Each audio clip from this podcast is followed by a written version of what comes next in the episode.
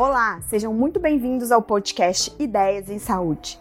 O meu nome é Aline Gonçalves e no episódio de hoje, o meu parceiro de podcast, Diogo Rodrigues, teve uma ótima conversa com o Dr. Aluan Ungerovic.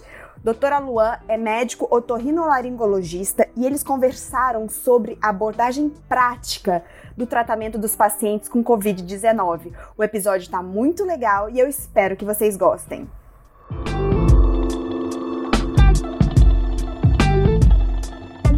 Olá, seja muito bem-vindo ao podcast Ideias em Saúde. Eu sou o Diogo, médico oncologista, e vamos direto ao assunto. A gente está vivendo aí o segundo pico, ou segunda onda, ou segunda fase dessa pandemia do Covid-19. E a gente fez um episódio aqui especial, focado um pouco na numa visão prática de abordagem, e a gente trouxe um amigo especialista que tem tido uma experiência muito muito forte com com o tratamento dos pacientes com Covid, Aluan Ungerovic. Falei direito, Aluan? Falou, perfeito. Acho que você é polonês, hein, cara? É, é, é um prazer estar aqui com você, cara. É, eu, eu acompanho esse podcast há um tempo, uma honra estar fazendo parte hoje desse programa. E vamos lá, tentar esclarecer algumas coisas. Então vamos lá, Luan. Você é médico otorrinolaringologista, né? Você, você é, e, a sua especialidade ela está diretamente relacionada com IVAs, né, com infecções aérea superiores. É, como é que tem sido assim a sua experiência é, desde o início da pandemia? Como é que tem sido na sua prática cuidar desses pacientes?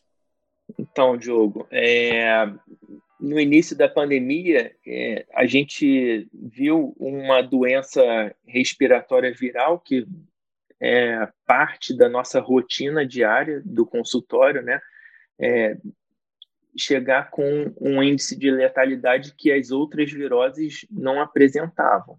Mas a base da doença, ou pelo menos o início da doença, é uma virose respiratória que a gente geralmente vê. Então, os pacientes têm a cultura de procurar também o otorrino, né, além dos pediatras ou clínicos gerais, para a primeira consulta e, e essa, essa doença então caiu no colo dos otorrinos, que não estão acostumados a lidar com doenças potencialmente letais. É essa a grande diferença para o otorrino. Tá?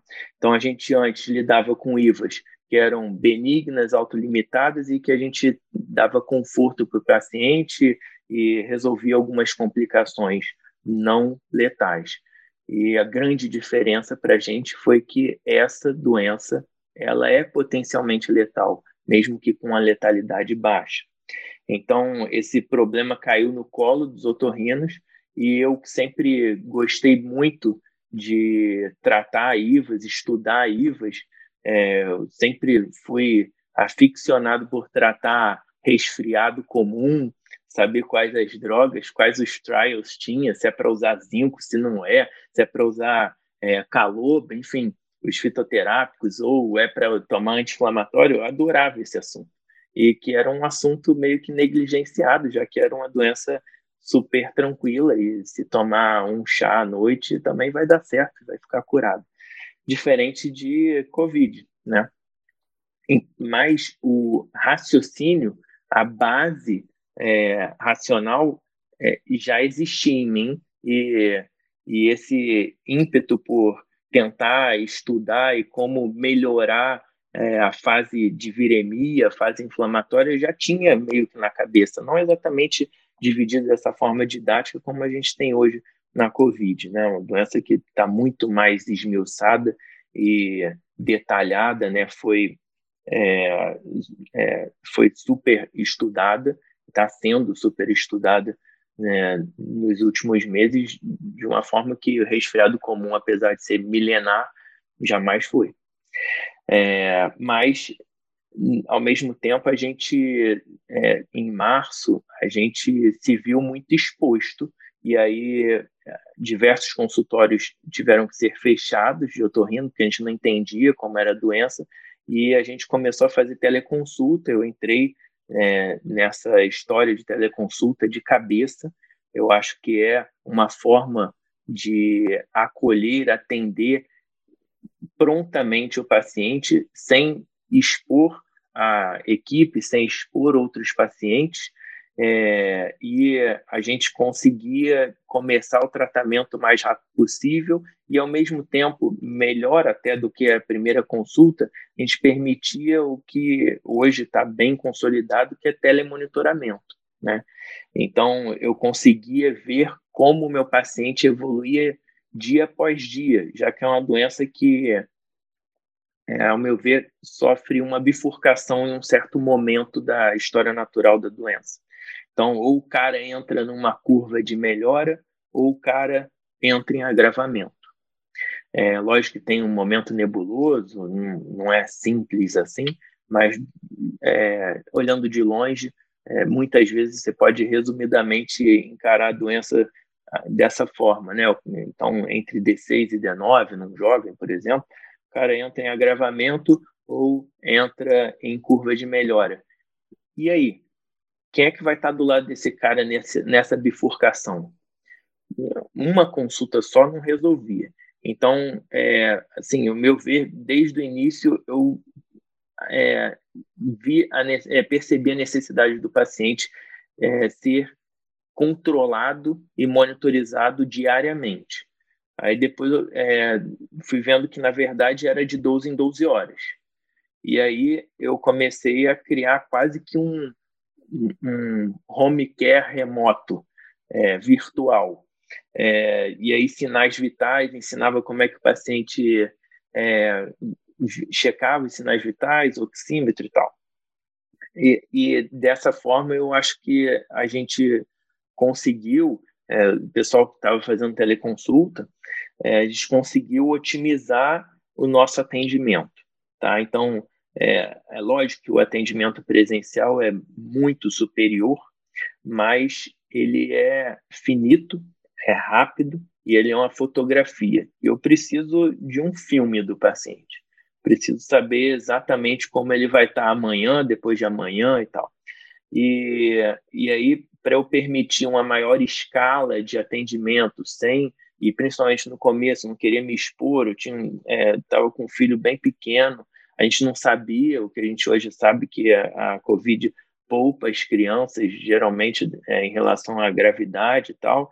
Então, é, a gente escolheu aqui em casa é, realmente ficar em isolamento. Então, fechei o consultório por uns dois meses e comecei a fazer teleconsulta. E, paralelamente, surgiu a oportunidade de a gente fazer a pesquisa a respeito de perda de olfato. Então, Aí eu entrei de cabeça mesmo, tive que estudar e discutir assunto e tal, é, e comecei a é, respirar Covid, né?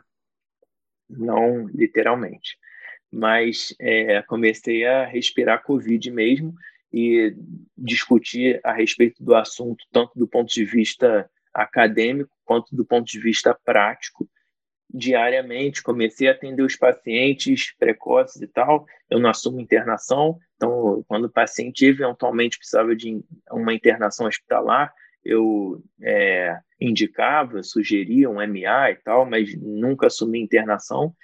É, mas eu assumia o paciente desde a primeira, do primeiro dia de consulta até o momento que ele tinha alta ou internava. Então, é, acompanhei diariamente todos os meus pacientes. Hoje eu estou aí com 260, 270 pacientes com tratamento precoce, não é, desde o D1, infelizmente, diversos eu só peguei depois de D8, D10, enfim, mas é, considero todos como tratamento precoce, ou seja, é, sem internação ou antes de uma internação. E, e, cara, fui ganhando um pouquinho de experiência a respeito de uma doença que, na verdade, a gente conhece muito pouco, menos ainda a respeito do tratamento dela, né?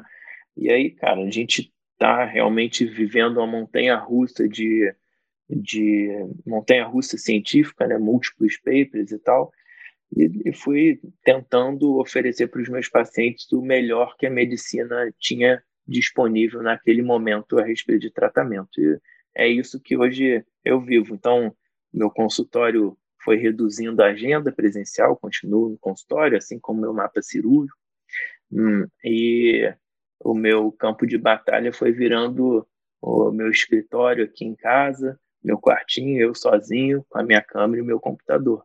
É isso. Então, é, é interessante, Alô, porque lá atrás, quando a gente vai ver o início da pandemia, se falava muito de que a pessoa só deveria procurar o hospital se ela tivesse dispneica, já numa situação de falta de ar. Ao meu ver, assim, essa talvez tenha sido a principal mudança. Né? A gente pode a gente vai falar sobre medicação, coisa e tal, mas é essa mudança na perspectiva de quando que deveria procurar assistência médica, é, isso talvez é, tenha sido a, a, uma das coisas mais importantes para fazer com que a gente salvasse os pacientes. Né? É, pensando, nessa, pensando nessa questão dos, dos sintomas, né? É, para quem está escutando a gente, quais são aqueles sintomas que a pessoa tem que falar assim, não, é, eu devo procurar um atendimento, eu tenho que marcar uma teleconsulta, eu tenho que ir numa emergência, é, porque de fato, como você falou, é uma, é uma virose, né? Lembra muito uma virose, né? E então o que que, que, que você é, aconselharia para as pessoas que estão escutando que talvez valha a pena acender um sinal de alerta para procurar um atendimento? Bom, então, é, desde essa é, recomendação do Ministério da Saúde a respeito de aguardar, de saturar, ficar dispineico, enfim, é, em casa e aí sim depois procurar um atendimento médico, até porque na época o objetivo era não saturar os hospitais, enfim, as emergências, né? ou não se contaminar nas emergências. Enfim, tinham múltiplos motivos, é, porém, eu achava que era uma injustiça depositar a responsabilidade de se autoanalisar, principalmente um leigo, é, para o leigo é, conseguir identificar o momento de agravamento, que é isso. Ele estava naquela é, bifurcação é, de curva de melhor ou agravamento, ele teria que identificar aquele momento e perceber que estava em agravamento, que para um profissional médico já é difícil, imagina para um leigo. E mesmo os médicos me procuram, é, não só para tratamento, para acompanhar, para eu identificar esse momento de agravamento de forma mais precoce é, e tirar a responsabilidade, esse peso dos ombros do próprio paciente, que já está acometido pela doença. O cara ainda tem que ficar raciocinando se está piorando ou melhorando, se está tudo bem. Esse é o papel do médico, né? Acolher, orientar, tratar. Pode até não tratar, mas no mínimo acolher e orientar. E o papel do médico é esse. Então, é, nesse, eu nunca tinha escutado nenhuma outra, em nenhuma outra doença que não era para procurar médico precocemente. Eu nunca escutei, não, não, não conseguia é, extrapolar conhecimento de qualquer outra doença. Não, essa aí você procura tardiamente o médico, tá? Numa doença que a gente não conhece, assim, para mim era nitidamente uma transferência de responsabilidade é, equivocada e, de certo ponto, é, talvez prejudicial à saúde coletiva, né? Então, é, talvez algumas baixas ocorreram por conta dessa orientação. É, e desde o primeiro momento eu me opus e postei no Instagram que a responsabilidade era sempre do médico, procure o um médico precocemente e tal nem era ainda nessa história, não, não tinha essa nomenclatura, tratamento precoce, não sei o que, protocolo, não tinha nada. Mas eu já acreditava que o paciente tinha que ter orientação médica desde o primeiro dia. Então, a minha orientação é a seguinte, é, atualmente, cara, se sentiu esquisito, você não está normal, procura um médico.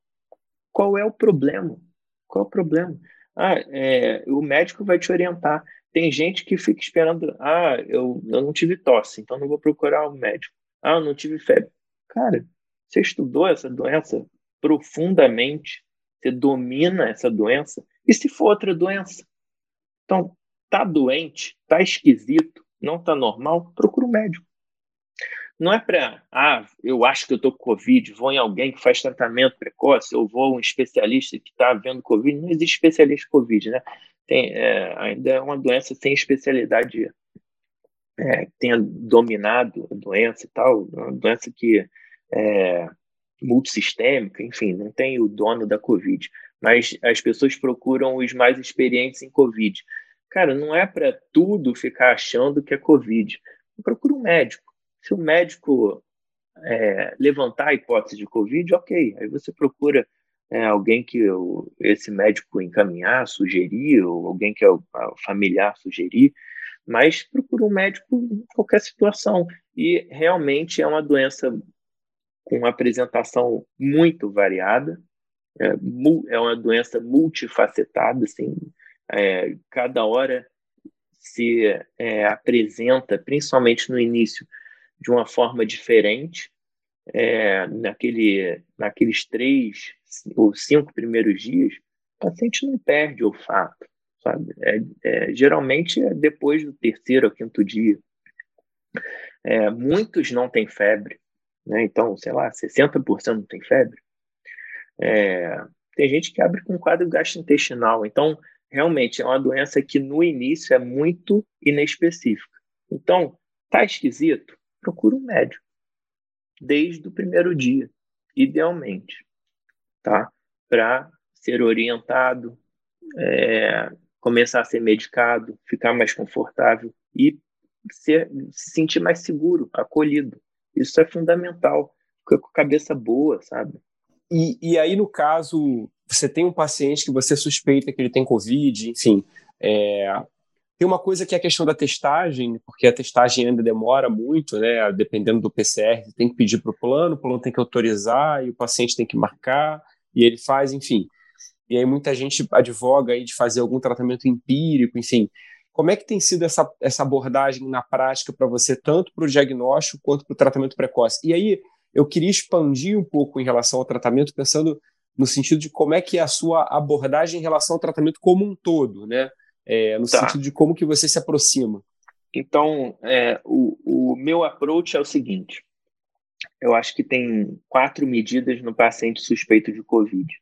Né? Então, é, o paciente, ao me procurar e tal, eu conto a história, é, a gente faz o que se chama agora de telepropedêutica. É, eu acho que Henrique Kalk inventou essa história de telepropedêutica. Mas Provável, provavelmente, se tem esse, é, esse, esse, esse, esse nome bem construído e erudito é a cara do Henrique. E aí a gente faz a consulta é, da melhor forma possível, a história super esmiuçada, na verdade, de uma forma é, mais detalhista do que se fosse presencial, talvez, porque você tem uma barreira de não poder examinar o paciente. É, mas o, geralmente a gente consegue é, orientar super bem as hipóteses diagnósticas. Então, se o cara tiver uma mínima suspeita de COVID, ou seja, se dentre as múltiplas hipóteses diagnósticas você aventar a possibilidade de COVID, eu encaro como COVID, isolo, é, isolamento respiratório domiciliar, como se fosse COVID, né? Tem gente que chama de quarentena, mas é isolamento. Eu começo a investigar como se fosse Covid, paralelamente às outras hipóteses diagnósticas também, e imediatamente começo a tratar como se fosse Covid.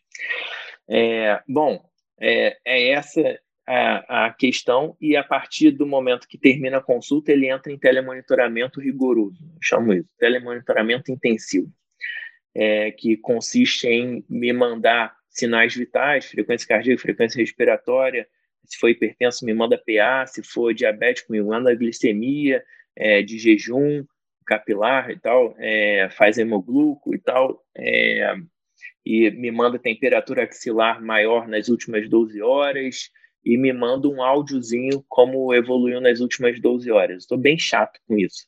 É obrigatório. É obrigatório, tem horário até. Então é, é militar o negócio. E aí, todos os dias eu fico checando e comparo como é que estava antes e tal. Então, já sei como é que era a saturação basal. Todos, obrigatoriamente, têm oxímetro. É, isso é obrigatório, que realmente existe hipóxia silenciosa, então é fundamental.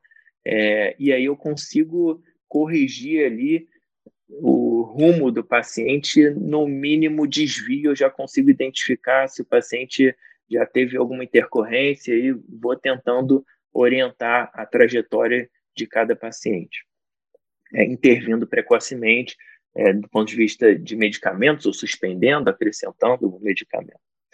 Bom, e aí é, o que eu havia comentado, eu começo a tratar empiricamente desde o primeiro momento, enquanto paralelamente vai correndo a investigação diagnóstica, que consiste em se tiver entre ah, até D7 eu faço RT-PCR, né?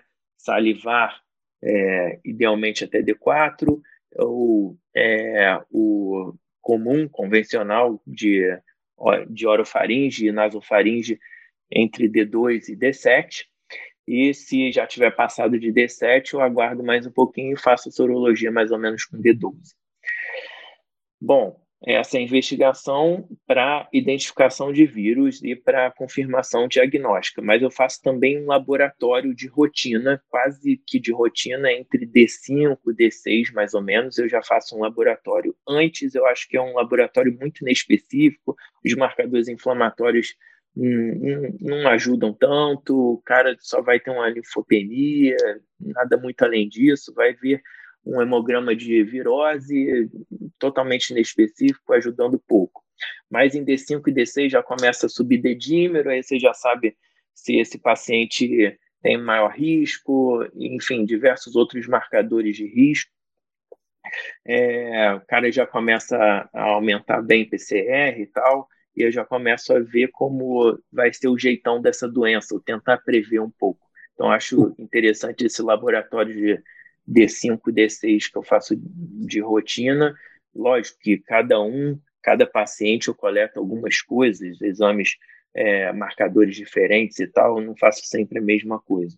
Mas é basicamente isso que eu tento fazer: exame de sangue, a identificação do vírus e é, não faço tomografia de rotina, é, não vejo o menor motivo para isso. Eu faço quando o paciente tem indicação, quando eu acho que o paciente está tendo agravamento ou quando tem sinais de co-infecção bacteriana, sinais clínicos. Aí eu faço tomografia, mais três dias de febre, recidiva de febre após 48 horas a febril, é, ou piora da saturação, ou declínio de, de evolução clínica, tá? Aí eu tomografo esses caras, porque eu sei que todo mundo vai ter pneumonia quase. Então, dos sintomáticos, provavelmente, é, sei lá, com certeza mais de 50% vão ter pneumonia, talvez mais de 75%, a gente não tem esse dado ainda, mas sabe que 50% dos assintomáticos têm pneumonia. Então, eu não quero saber se o cara está com pneumonia. É, eu quero saber se depois o cara fez uma co-infecção bacteriana, se tem alguma coisa adicional para eu tratar. Pneumonia que você diz sinais de acometimento pulmonar na tomografia, né? Isso, isso. Então, é, eu não, assim, não faço tomografia para mostrar para o paciente um negócio que eu já sei. Não vai mudar minha conduta, né? Então, saber se o cara em D5 está com pneumonia, tô nem aí. O meu tratamento já vai contemplar isso, já, já penso nisso, né? É, então, assim, inicialmente seria isso: laboratório e PCR ou sorologia. E sorologia, na verdade, raramente, raramente eu peço. A maioria dos pacientes chegam para mim antes de D7. Né? E aí você falou que tem um empecilho aí do laboratório. É, tem mesmo, eles criaram esse empecilho nos últimos três meses, não havia isso, 48 a 72 horas úteis para autorização do exame. Parece estar tá caindo agora novamente. É, e isso atrapalha muito, o paciente sai da janela é, diagnóstica, e aí o que eu geralmente oriento é, é o paciente arcar com os custos desse exame e depois a gente pleitear um reembolso, tá? Mas eu não entro muito nessa questão burocrática, eu falo que o paciente tem que fazer o exame, é, se tiver condições financeiras para tal. E, na verdade, como é um exame muito falho, com a sensibilidade baixa, com chance de falso negativo, eu falo que para ele, é, se for um, um, um, um impacto financeiro, importante, não faça exame. A gente vai continuar tratando como Covid independente de resultado de exame. Então, o exame que vem negativo e o quadro clínico é compatível, não precisa nem ser típico. Compatível com Covid, eu vou tratar Covid até o fim. Até o fim. Até o paciente receber alta. Ou até mudar o diagnóstico. Ah, é dengue. É, então, até mudar o diagnóstico ou ter alta, eu vou tratar como Covid independente do resultado PCR. Porque é um exame falho, a acurácia é baixa, uma sensibilidade de 63%, ou seja, 37% das vezes ele erra, e o paciente pode estar no lado errado. Então, eu não mudo minha conduta, dificilmente eu mudo a minha conduta em função de PCR, portanto, não é um exame também super crucial ainda, infelizmente, a gente está um pouco cego. É, e aí, cara, eu vou seguindo, é lógico que a tomografia, eventualmente nesses casos, quando você fica totalmente perdido, é, a tomografia ajuda, aí vem lá um vidro fluorescente e tal, praticamente fecha o diagnóstico. É, mas eu acho que o PCR tem o seu papel, um é, epidemiológico, né? então eu cumpro o, é, o meu papel de profissional de saúde que, que é, alimenta os dados para epidemiologia da, da cidade, do país, e também tem um outro papel, que é adesão ao tratamento. Quando o paciente vê lá um detectado no, no exame, ele aceita melhor o tratamento proposto e, principalmente, se isola adequadamente. Né? Então, paciente que vem um não detectado ou não faz o exame, ele geralmente não cumpre o isolamento adequadamente. Ele fura o isolamento. Então, é, eu peço o PCR individualmente, principalmente é, pensando nisso, adesão ao tratamento e ao, a orientação de isolamento. Bom, e aí, é, paralelamente, vem a história do tratamento, né, que é, o, é atualmente o mais polêmico, cada vez mais polêmico, cada vez mais polarizado, mas é uma coisa que eu faço desde março. Então, eu trato o paciente desde o primeiro dia, né? baseado é, no melhor que a medicina tem disponível para oferecer naquele momento para aquele paciente, naquele dia de doença, naquele perfil de saúde. Então, faço tratamento totalmente individualizado, não tenho nenhum protocolo universal, massificado. É, é uma coisa que a medicina particular, privada, permite, né? então tenho muito tempo para discutir isso com o paciente, é, dividir a responsabilidade da personalização da prescrição. Então, eu explico para o paciente o racional de cada um dos fármacos que eu estou sugerindo. Eu falo que é uma sugestão de prescrição que a gente vai moldar em conjunto. É lógico que essa responsabilidade não é igualitária, é, a maior parte dessa responsabilidade está sobre os meus ombros, mas é, eu divido e, e, escuto e deixo o paciente super à vontade para discutir, opinar, sugerir. Eu falo, pode se opor à vontade, não tem nenhuma vaidade é, em cima da minha prescrição, zero, zero.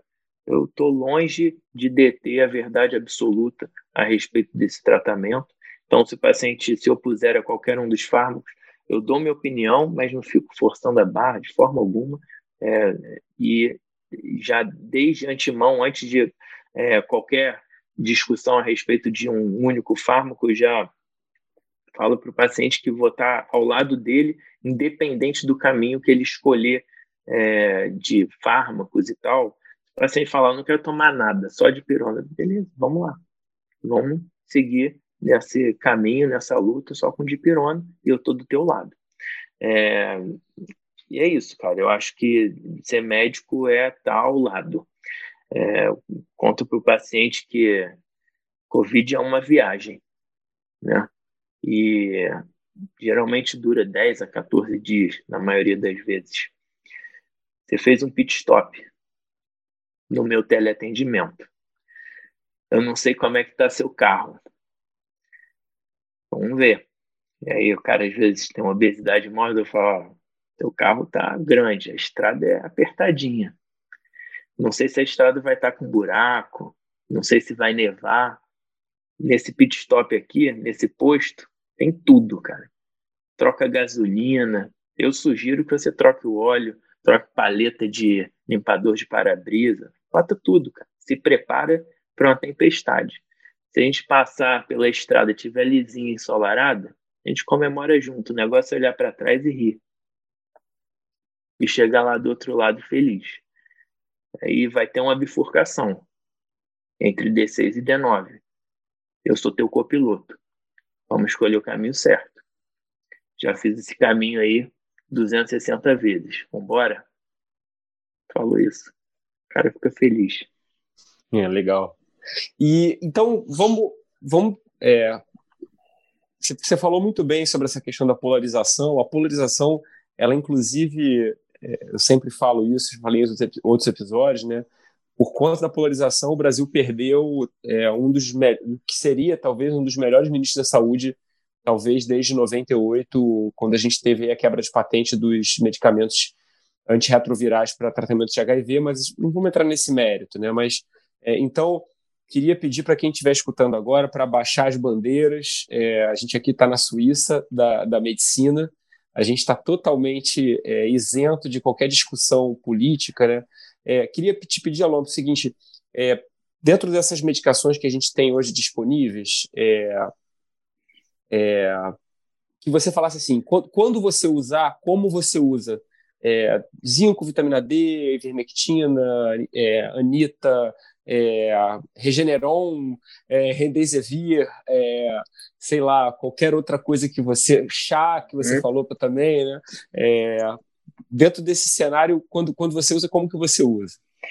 É, então, é, antes de eu entrar nesse mérito, eu vou já fazer o meu é, parênteses e que eu faço sempre para os meus pacientes também, em função dessa polarização, infelizmente, né, é, o tratamento precoce foi politizado, como tudo que é politizado é polarizado no Brasil, e alguns defendem é, como um bálsamo milagroso o tratamento precoce, e outros é, o difamam como charlatanismo venenoso. Não acho que é nenhum dos dois lados. É, existe um caminho do meio, eu estou no meio. Eu acho que existe uma usabilidade dos fármacos. É, não existe esse negócio, essa frase não tem comprovação científica, tal. Não sei nem o que é comprovação científica. É, existem artigos que mostram, demonstram é, algum benefício ou malefício num nível de evidência ou não, mas é, é, é, maior ou menor, mas não existe não ter nível de evidência, né? Tem sempre um nível de evidência para algum fármaco. É, e aí eu ofereço ao paciente o que tem de melhor na medicina disponível naquele momento. Não posso aguardar é, daqui a um mês sair um tratamento curativo em monoterápico. Eu ofereço para o paciente o que tem de melhor para a gente reduzir os danos dessa doença, reduzir a chance de agravamento. Não prometo cura, nada disso. É, eu acho que a medicina pode oferecer para o paciente um medicamento que tem chance de reduzir é, a probabilidade de agravamento, internação e tal. E aí eu faço o meu é, parênteses, sempre, infelizmente, eu tenho que fazer. No começo eu não fazia e deixava meio que no ar, é, mas eu acabei me posicionando. Eu falo, cara, eu sou eleitor do Partido Novo, não tenho nada a ver com essa briga polarizada, nada a ver.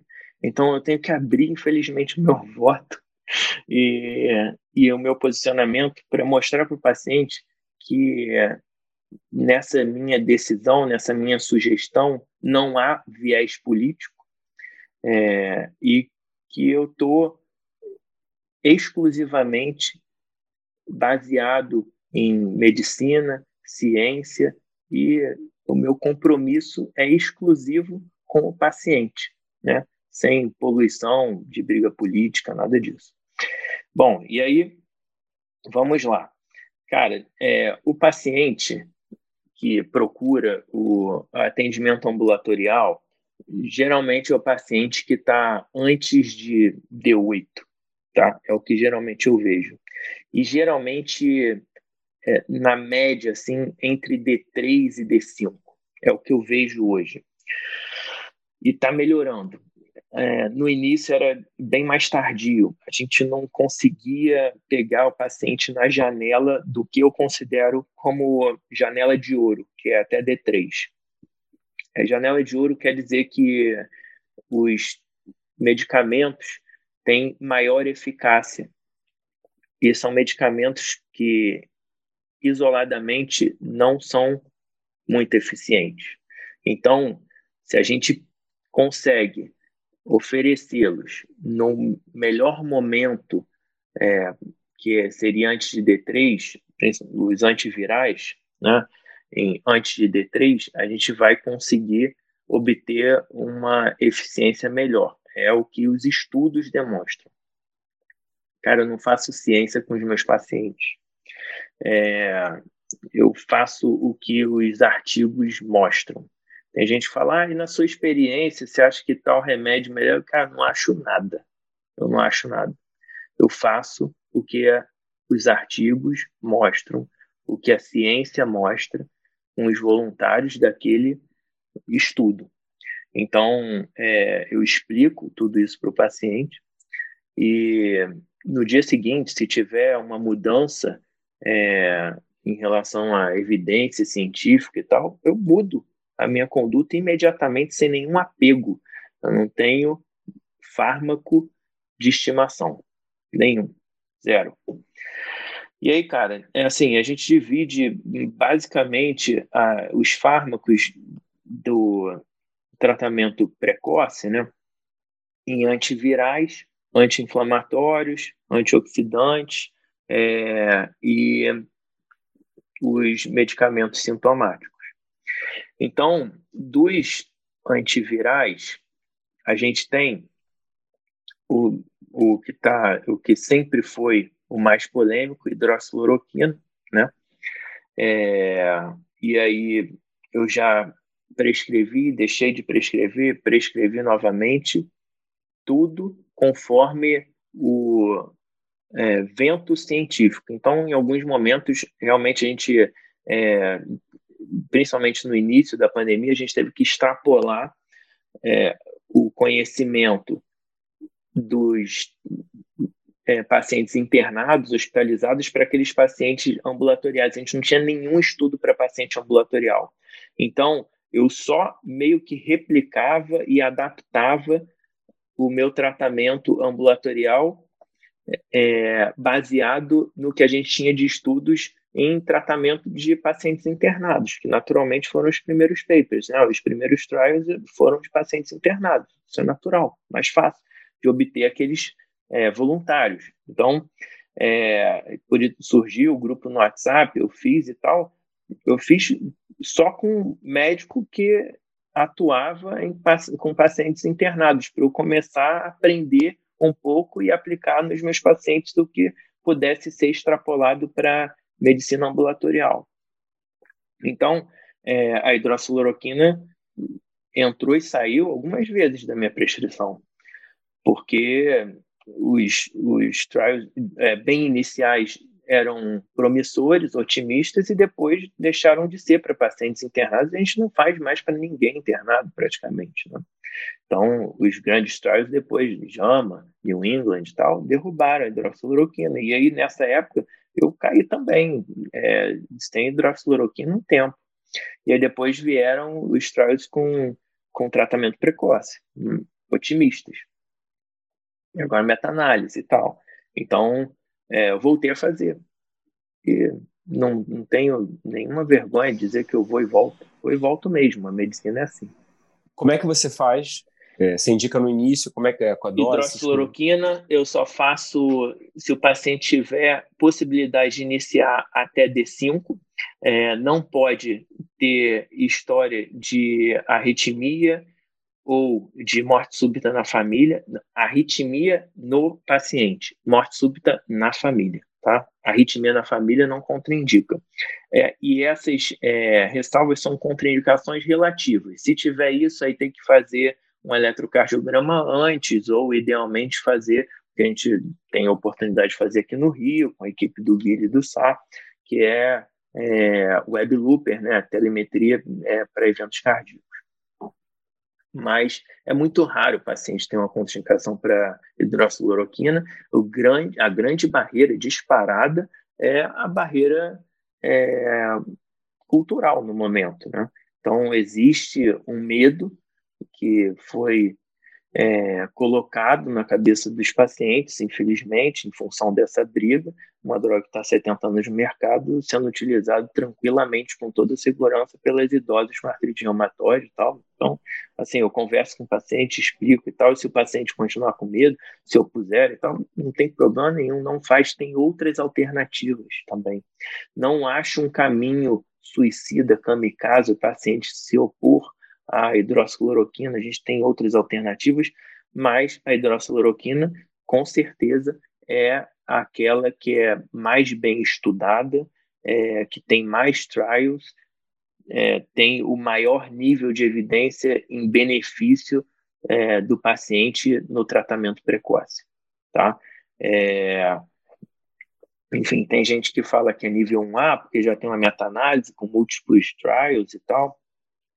É, não sei se é nível 1A, mas é, com certeza o maior nível de evidência em relação a tratamento precoce, benefício do tratamento precoce. E o benefício é, sei lá, 20 a 70%, varia muito, né, o que a gente acha, depende do paper, mas 20 a 70% de redução na chance de internação, o que para mim já é bem relevante, já que a gente não tem ainda um tratamento curativo. Quando tiver, eu largo tudo e faço o que tiver de tratamento curativo, imunoterapia, a favipiravir, sei lá o que for, o, anti, o antiviral que vier aí, é, ou, enfim, não, não tenho apego, mas eu tenho que lutar com as armas que eu tenho na mão para aquele paciente que está diante de mim naquele dia.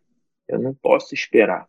E eu vejo que tem indícios é, ou que tem comprovações de que alguns se beneficiam. E eu vou tentar oferecer isso para o meu paciente, eu espero que ele se beneficie. É lógico que tem o NNP, alguns pacientes não se beneficiam com é, esse tratamento, sim, é verdade, mas é, no coletivo, alguns vão se beneficiar. E tá. você faz aquele esquema francês então, de. Faço, faço atualmente um esquema é, francês, 12 é, no primeiro dia de 12 em 12, então um comprimido, primeiro, depois de 12 horas o segundo, o terceiro, só após 24 horas do segundo. Então, entre o segundo e o terceiro, 24 horas, aí segue 24 24 horas até o quinto dia e para no quinto dia. Não faço eletro de controle, não faço eletrocardiograma pré, não faço mais. Eu já fiz bastante. Mas hoje a gente sabe do perfil de segurança do medicamento nesta doença, que antes não sabia. A gente nunca fez eletrocardiograma para tratar nefrite lúpica com hidroxicloroquina, a gente nunca fez eletrocardiograma para tratar paciente com artrite reumatoide, é, a gente faz alguns outros é, procedimentos para controle de longo prazo. O cara, depois de alguns anos, vai lá para o oftalmologista para ver retinopatia, ou seja, uma droga super segura. A gente faz basicamente na a gente faz na mesma é, posologia do paciente que vai utilizar por anos, o paciente de artrite reumatoide realmente utiliza diariamente por anos, e a gente faz por cinco dias. Mas não sabia o perfil de segurança naquela específica doença, Covid. Era o temor no início, e por isso a gente pecou por excesso mesmo. Então, eu fazia tudo, fiz diversos pacientes com web looper, com monitorização de eventos cardíacos, e hoje a gente sabe que né, a imensa maioria não precisa desse tipo de controle. Então, é, eu faço hidroxicloroquina hoje com plena segurança. Tá? E puxa, puxa uma, uma, outra que, já que você falou da toxicidade cardiovascular, que era o risco da associação com a azitromicina, né? É, tá. Você ainda faz? Você vê que tem um risco Faço. mesmo? Não, não vejo que tem risco. Os estudos demonstraram, mesmo aqueles estudos que demonstraram neutralidade dos, dessas drogas, né, de hidroxicloroquina ou azitromicina nos pacientes hospitalares, e principalmente do JAMA, do New England, aquele trial, mais de mil pacientes em cada um, é, eles demonstraram neutralidade do fármaco e não é, um fármaco deletério, que aumentou mortalidade, nada disso. Então, não foi benéfico, então não vale a pena fazer. É, o único estudo que mostrou malefício foi o estudo de Manaus, que utilizou uma dose tóxica e só demonstrou que quando utiliza um remédio em dose tóxica dá problema. Né?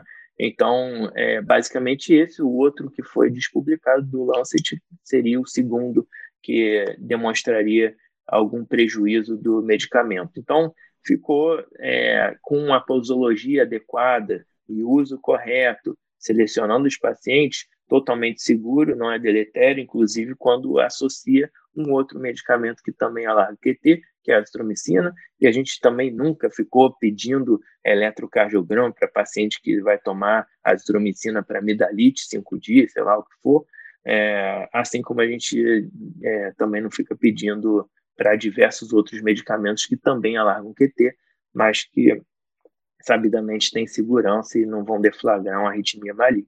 Então, é, eu sugiro, sim, hidroxiloroquina se o paciente tiver a possibilidade de iniciá-la antes de D5. Chegou no D6 ou está no D5 à noite, vai comprar remédio ainda, só vai tomar amanhã de manhã, eu já não prescrevo.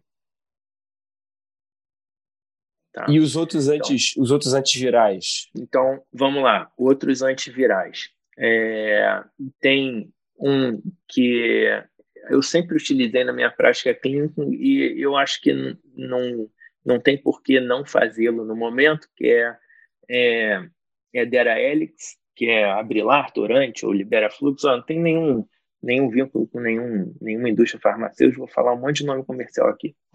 É, então, eu faço 10 é, 7 ml três vezes ao dia, por sete dias. É um fitoterápico que a gente sabe que ajuda em bronquite aguda, viral. E aí, a USP e o FMG fizeram um trabalho de é, testagem in vitro no SARS-CoV-2 e deu uma, uma ação seletiva antiviral, anti-SARS-CoV-2 positiva e eu acho que isso já é suficiente para me fazer utilizar um medicamento que tem zero efeito colateral. Se tiver algum benefício, maravilha, ótimo. Falo para o paciente: você joga na Mega Sena? Eu jogo. Chance de acertar? Quase zero. Mas se acertar, cara, tá ótimo. Qual o custo? Sei lá, 3 reais, 4 reais. É isso. É isso. É, eu acho que vale a pena. A gente está na guerra e tem que usar todas as armas possíveis. Se te oferecerem um xilingue, beleza, bota no bolso, vai que vai dar certo na hora. Então, é, faço Edera Helix, é, faço outros é, antivirais, tá? É, bromexina, que tá assim agora, saiu um paper russo, mas há algumas semanas saiu o paper, um trial randomizado iraniano e tal, bem interessante mas a gente já está utilizando bromexina há um tempo. Está no protocolo de diversos hospitais, esses trials são hospitalares, tá?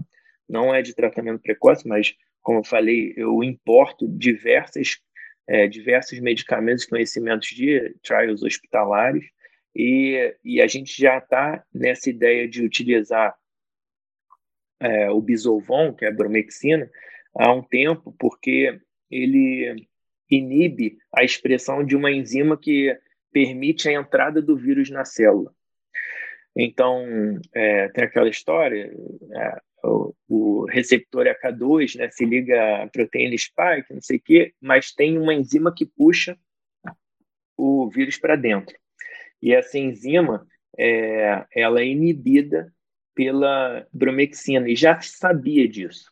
Então, quando viram que tinha essa protease, que é essa enzima, que tem um nome TPMRSS2, é, ela participava da, da fisiopatologia da doença, já começaram a pensar em bromexina, tá? Assim como já no início da história já começaram a pensar nos antiandrogênicos. Então, é, finasterida, dutasterida, espironolactona, será que vai ajudar a reduzir a expressão dessa enzima? É, ainda não tem trial para finasterida, nem espironolactona. Espironolactona vai sair, mas é, saiu de dutasterida há pouco tempo, né, que é o Androcov. Um trial muito bem feito, muito, desenha, muito bem desenhado e tal, demonstrando benefício na terapêutica adjuvante da Covid. Então, se for homem, principalmente calvo ou grisalho, eu faço dutasterida. A dutasterida é 0,5 é miligramas, não tem variação. É, cuidado para não fazer o que é associado a, a outros medicamentos. Então, é, basicamente, é, da Stênio Avodart, 0,5 miligramas. A gente faz um comprimido por dia até a cura. É o que o trial sugere. E isso dá mais ou menos 10 a 14 dias. É o remédio que eu uso para crescer cabelo. Não deu certo, não está dando certo, mas é, para Covid talvez é, dê certo. Vale a pena a aposta. É, é um pouquinho. É, não, não é patotóxico, mas tem, tem, é, tem passagem pelo fígado e a própria Covid também eleva enzimas, enfim. É, então tem que ficar de olho nisso e, e diversos outros é, fármacos que eu vou citar aqui também tem depuração hepática e isso tem que ser sempre observado. Mas, cara, acho que vale muito a pena. Efeito colateral zero, então, assim, é visível, né? Então, os pacientes não têm nenhuma queixa, é um remédio que a gente usa direto, então, por, por anos, né? Os pacientes com hiperplasia prostática utilizam e tal, esses antiandrogênicos super tranquilo, super tranquilo. O paciente vai usar por 10 a 14 dias, bem tranquilo. E aí eu prefiro para os homens, só o trial só tem para homem. É, e existe a ideia que talvez as mulheres com hiperandrogenismo, SOP e tal, se beneficiem, mas é, eu não utilizo e aí, eventualmente, para uma ou outra, eu acabo fazendo espironolactona, tá? Só para a gente. Só, para só para falar, a, a, você falou da bromexina, qual é a dose que você faz? Bromexina, 5 ml três vezes ao dia, por 5 a 10 dias. Tem que pensar o seguinte: esse, esse o tempo de utilizar, é, utilização de cada um desses medicamentos tem que estar tá correlacionado com a fase da doença. Então, se o paciente entrar em contato comigo no D5, eu vou fazer, sei lá, três, quatro dias de um antiviral, no máximo. Enquanto que se o cara entrar em D1, em contato comigo em D1, eu vou fazer sete a dez dias. Então, eu tenho que contemplar o tempo de viremia dele. E não, ah, porque mandaram fazer cinco dias. Tem que individualizar a questão. É lógico que eu vou falar que um monte de remédio, é lógico que eu não dou todos esses remédios para todos os pacientes. Então eu pondero o que, que cada um merece, qual o risco de cada um. Tem gente que sai com poucos remédios, tem outros pacientes que saem com uma lista imensa. Então, é, é, totalmente individualizado. Às vezes, o perfil do paciente é um perfil de paciente que gosta de tomar um monte de remédio, embora. Tem paciente que gosta de tomar um monte de natureba, eu, vai chegar lá, eu vou chegar na parte natureba da prescrição. Então, eu tento me adaptar também ao perfil do paciente e tal. Tem paciente, por exemplo, teve uma paciente que me marcou muito. Ela era jovem, é, nenhum, é, nada de grupo de risco, nenhum fator de risco para agravamento, tal, mulher, que é um fator de proteção, branca, tá, tudo, tudo ótimo. É, e aí ela falou: Eu quero tomar tudo, tudo, porque eu sou mãe solteira eu tenho uma filha de um ano e eu não posso morrer. Cara, o que eu vou falar para ela? Vambora. Vou tomar tudo, vou te oferecer tudo que não te coloque em risco. Porque tem interações medicamentosas se você fizer todos esses remédios que eu vou citar aqui. Então, eu formulo um, um tratamento para aquele indivíduo, naquele momento, naquele peso, naquele perfil de saúde, mas para alguém que quer tomar tudo que tem de indício de benefício, de benefício possível para a Covid. Bom, é, antiviral.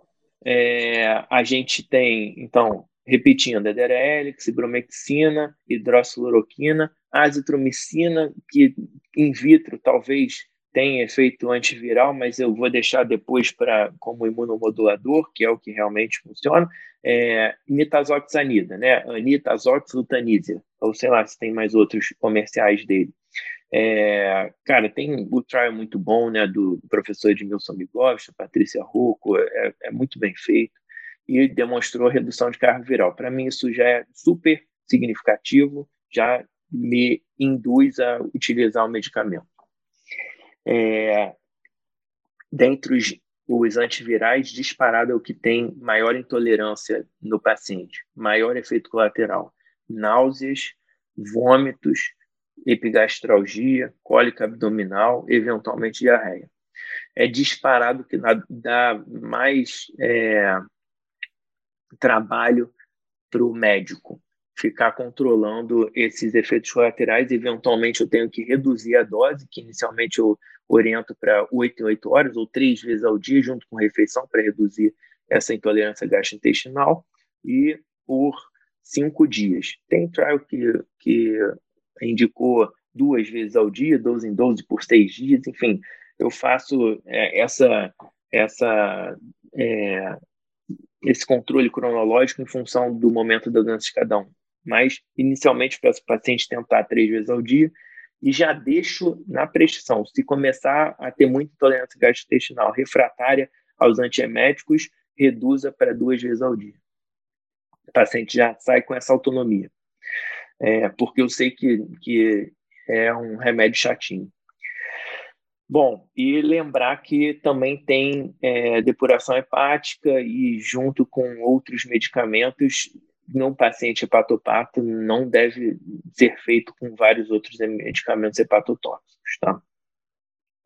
É, bom, ivermectina, que essa semana especificamente, agora entrou no alvo, né? Cada semana vai um, pelo amor de Deus. Mas, enfim, eu uso ivermectina desde março. Agora eu vou ter que ficar explicando 10 minutos para o paciente por que, que eu uso ivermectina. Mas é, faz parte. Tem que explicar mesmo, mas agora a história ficou mais florida. Mas a partir de e agora, aí... Luan, você já vai mandar um episódio do podcast para o paciente, então o paciente já vai vir brifado, entendeu? Aí vai ficar mais é fácil. Ótimo, o, o, nosso amigo, nosso amigo João Paulo Lomelino, oftalmologista, ele tem um canal no YouTube que ele já fala para os pacientes. É, tem uma pré-consulta que vem, os pacientes veem os vídeos é, dele, eu acho, já chegam. Ah, boa, é. boa. É, é, é, realmente otimiza é, a logística né, de justificativa e posicionamento, mas provavelmente daqui uma semana boa parte do que eu estou falando eu vou ter mudado. Bom, faz parte, é assim, é dinâmico. E, e aí, cara, o que eu faço é o seguinte: é, eu faço 0,2 mg quilo, que dá um comprimido de 6 mg a cada 30 kg de peso corporal. É, não tem contraindicação, super tranquilo. É um medicamento super tolerado. Ninguém tem nenhum tipo de efeito colateral relevante, assim, nem irrelevante, nada, tem zero. É ótimo. A gente faz junto com alguma refeição que parece que a absorção aumenta e aí a gente consegue um pico sérico maior. É, é um medicamento que hoje a gente está fazendo em é, uma vez ao dia, por três dias, mas tem alguns trials sugerindo talvez um espaçamento entre as doses.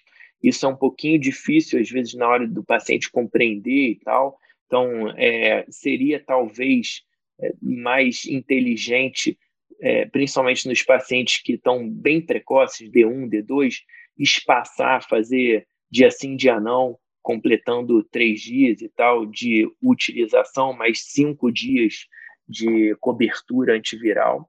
Parece que é um medicamento, pelo saiu essa meta-análise essa semana, por isso que a gente está brincando aqui, que é mais um que vai entrar na polêmica é, saiu uma meta-análise sugerindo é, ivermectina, apontando a ivermectina a partir dos trials e tal.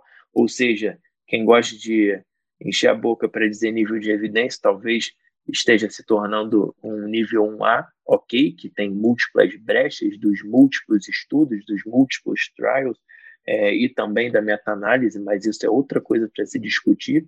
É, a, é, é, assim, a, não é que não exista nada, não pode falar que não tem nada.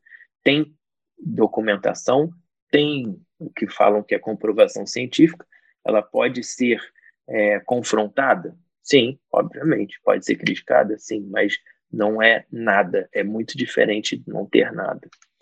E, cara, qual é o downside? Qual é, qual é o prejuízo de tomar ivermectina? Zero. Zero. Cara, toma. E todo mundo toma. Então, na verdade, hoje eu chego é, e eu sempre fui muito contra a automedicação e tal, e repreendia demais o paciente quando se automedicava no meu consultório e tal, mas a gente está numa pandemia, um momento de exceção, muitos pacientes chegam para mim já tendo tomado ivermectina. Eu não vou ficar dando sermão no paciente no meio da pandemia. O cara tomou ivermectina, um remédio que não faz mal, sabe? É, enfim, segue vida. Não é o momento para educar paciente. A gente faz isso eventualmente no consultório, né? Educar paciente não pode, isso aqui. Cara, toca vida, vamos embora, vamos continuar o, o, tratamento e é isso. É, falo que bom, tomou ivermectina, ótimo. Maravilha. Não, não, é, tá longe de ser o meu perfil, que sempre fui muito crítico, é, ferrenhamente crítico em relação à automedicação. Bom, é, dos antivirais é basicamente isso que a gente tem. É, bom, em relação a, a, um, a, a, outros medicamentos imunomoduladores ou é, anti-inflamatórios, antioxidantes, aí entram as vitaminas, né? Então, a vitamina D, a gente tem é, múltiplas, é, múltiplos estudos observacionais mostrando que é, os pacientes que vieram a óbito por Covid, na média, tinham uma vitamina D muito mais baixa do que aqueles que sobreviveram. É basicamente isso que a gente tem de concreto na Covid. Não tem trial com vitamina D demonstrando ótimo benefício e tal, nada disso. Mas a gente já utilizava vitamina D no tratamento é, imunomodulador, anti-inflamatório, doenças crônicas, como sinusite crônica e tal. Então a gente já extrapolou a história de vitamina D desde o começo da pandemia. Qual é o problema? Nefrolitise, né? Então, ou intoxicação, enfim. Tem gente que exagera. Então, o que eu faço é 50 mil unidades, um comprimido na primeiro, no primeiro dia de consulta e repete depois de sete, enfim. É, ou se já souber a vitamina D basal, já é boa, não peço para repetir, fez 50 mil, acabou. Tem várias posologias sugeridas e tal, meio que no chute, mas tem gente que é, acaba particionando. Eu, eu faço é, parcelado se o paciente tiver histórico de cálculo renal. Tá? Então, histórico de nefrolitise, aí eu parcelo, aí dou doses de manhã e à noite, 7 mil de manhã à noite, aí faço isso por quatro dias. Que aí reduz a chance do cara fazer uma nefrolitise de novo. É, quem não tem esse, esse problema, que é a grande maioria, eu prescrevo um comprimido de 50 mil, eventualmente repetindo depois de sete dias, se o paciente estiver bem precoce, em D1, D2, ainda tem mais tempo de doença, eu peço para repetir depois de sete dias. Para mim não faz muito sentido cara ficar durante 10 dias tomando vitamina D. Se a vitamina D realmente tiver algum benefício, é no começo da doença, o cara tem que tomar logo em bolos e, e é isso. Tá? Bom, é, o zinco, que para mim, é, o, é, entre os vitaminas e minerais, é o que está realmente intimamente ligado a IVAs, faz parte do EPOS 2020, que é o guideline mais respeitado de IVAs, é, sinusites virais, agudas e crônicas no mundo, que é o Position Paper europeu, é o que o mundo inteiro segue e está lá zinco tá? recomendado pelo, pelo EPOS 2020 para qualquer resfriado comum.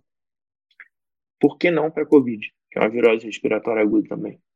E aí a gente extrapolou essa ideia, então é acima de 75 é, a 100 miligramas de zinco por dia. Eu parcelo as doses. É, e aí tem a história da vitamina C. Vou explicar por que eu estou falando vitamina C junto é, que é um chute. Vitamina C é chute total.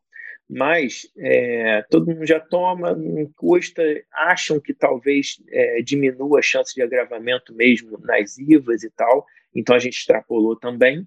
A gente sabe que é, zinco ajuda a entrada da hidroxiloroquina na célula, enfim, é, e zinco é depletado nas, nos pacientes com Covid, então está intimamente ligado com a doença. Será que repor zinco ajuda? Não sabemos, mas não custa nada. E aí, é, eu faço Vitergan Zinco Plus, ou Zirvit Plus, ou Lavitan mais imune, eu acho que é isso. E aí é, o paciente toma um comprimido duas é, três vezes ao dia, que aí eu consigo alcançar a dose mais ou menos, eu bato aí mais ou menos 90 miligramas de zinco. A questão do zinco é a epigastralgia. É um, é um remédio que eventualmente cursa com epigastralgia mesmo, aí eu reduzo a dose. Tá? Popular dor no estômago, né? Isso, dá uma cólica abdominal, dá uma dor no estômago e tal. Então, eu, eu eventualmente tenho que reduzir dose. Eu tento começar com três vezes ao dia é, esses comprimidos, e o que o paciente geralmente consegue comprar com mais facilidade é Vitergan Zinco Plus, mas não é barato. Então, tem a alternativa, que é dividir a vitamina C do zinco, que o Vitergan Zinco Plus já tem, é, assim como o Lavitan, mais imune, e também o Zirvit Plus, mas são alternativas relativamente caras, 70 reais por aí. E aí o cara pode tomar vitamina C, 500 miligramas duas vezes ao dia, ou um grama duas vezes ao dia. É, é bem variável, eu não tenho ainda certeza. Assim, é, geralmente a gente só consegue absorver mais ou menos 500 miligramas de vitamina C a cada 12 horas. O resto a gente acaba eliminando, mas tem certas condições patológicas que a gente pode é, fazer superdosagem o paciente vai bem. Mas é mais um motivo para o cara ter epigastralgia. Então, como eu prefiro privilegiar a nitazoxanida, eu não quero criar esse fator de confundimento na epigastralgia com mais zinco, mais vitamina C, que eu tenho menor nível de evidência de benefício. Então, eu acabo privilegiando nitazoxanida e, às vezes, reduzindo dose do zinco. E se o paciente já falar, ih, meu estômago é ruim e tal, eu já diminuo mais ainda a dose do, do zinco, tá? É, bom, então, de vitaminas fomos. É, antioxidantes e anti-inflamatórios, imunomoduladores. É, primeiro, a azitromicina, a gente extrapolou essa ideia de, oriunda de DPOC e sinusite crônica, né? A gente utiliza continuamente para redução do, do, da resposta inflamatória, imunomodulação, que é o grande problema na COVID. Né? Então, o problema na COVID é recrutamento do sistema complemento, é o paciente que hiperinflama, é isso que a gente não quer que o paciente tenha.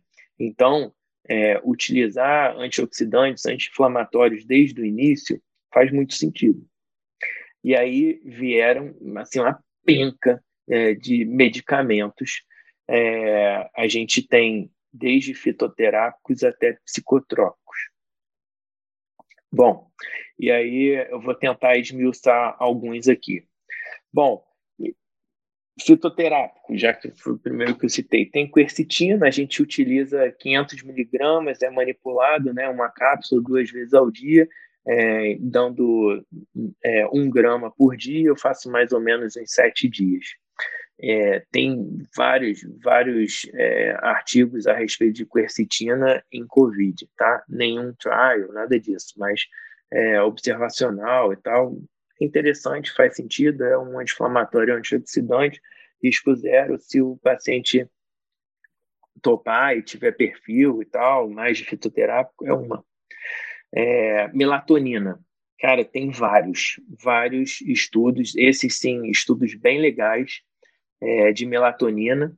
As doses são muito variáveis e, e o paciente muitas vezes não tolera mas como é, muitos estudos são feitos em pacientes, inclusive pacientes críticos, a gente não consegue mensurar qual seria a intolerância do paciente, já que o efeito colateral incapacitante é sonolência.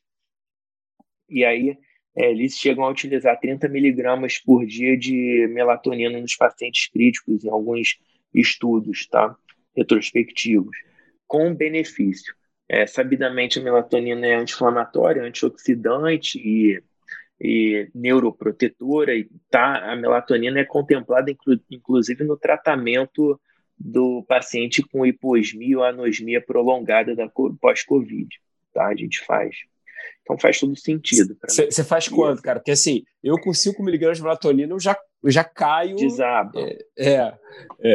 Você é, é. tem. Mas enfim, então, faz eu parte. Né? Começo, né? eu faço com eu faço 5. A grande questão é que em um certo momento do tratamento, e a gente vai discutir lá na frente, o paciente entra com corticoide, que piora muito o sono, né? E aí, eventualmente, eu aumento a dose da melatonina, melhoro o sono do paciente, aumento é, o meu, é, a minha eficiência da melatonina.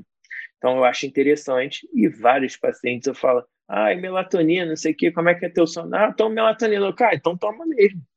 Toma quanto? Ah, eu tomo 10. Ah, beleza, maravilha. Toma, ah, eu tomo 5 e estou tranquilo. Ah, então toma 10. Então eu vou, vou checando com o paciente, porque na verdade é o, o nível que o paciente tolerar.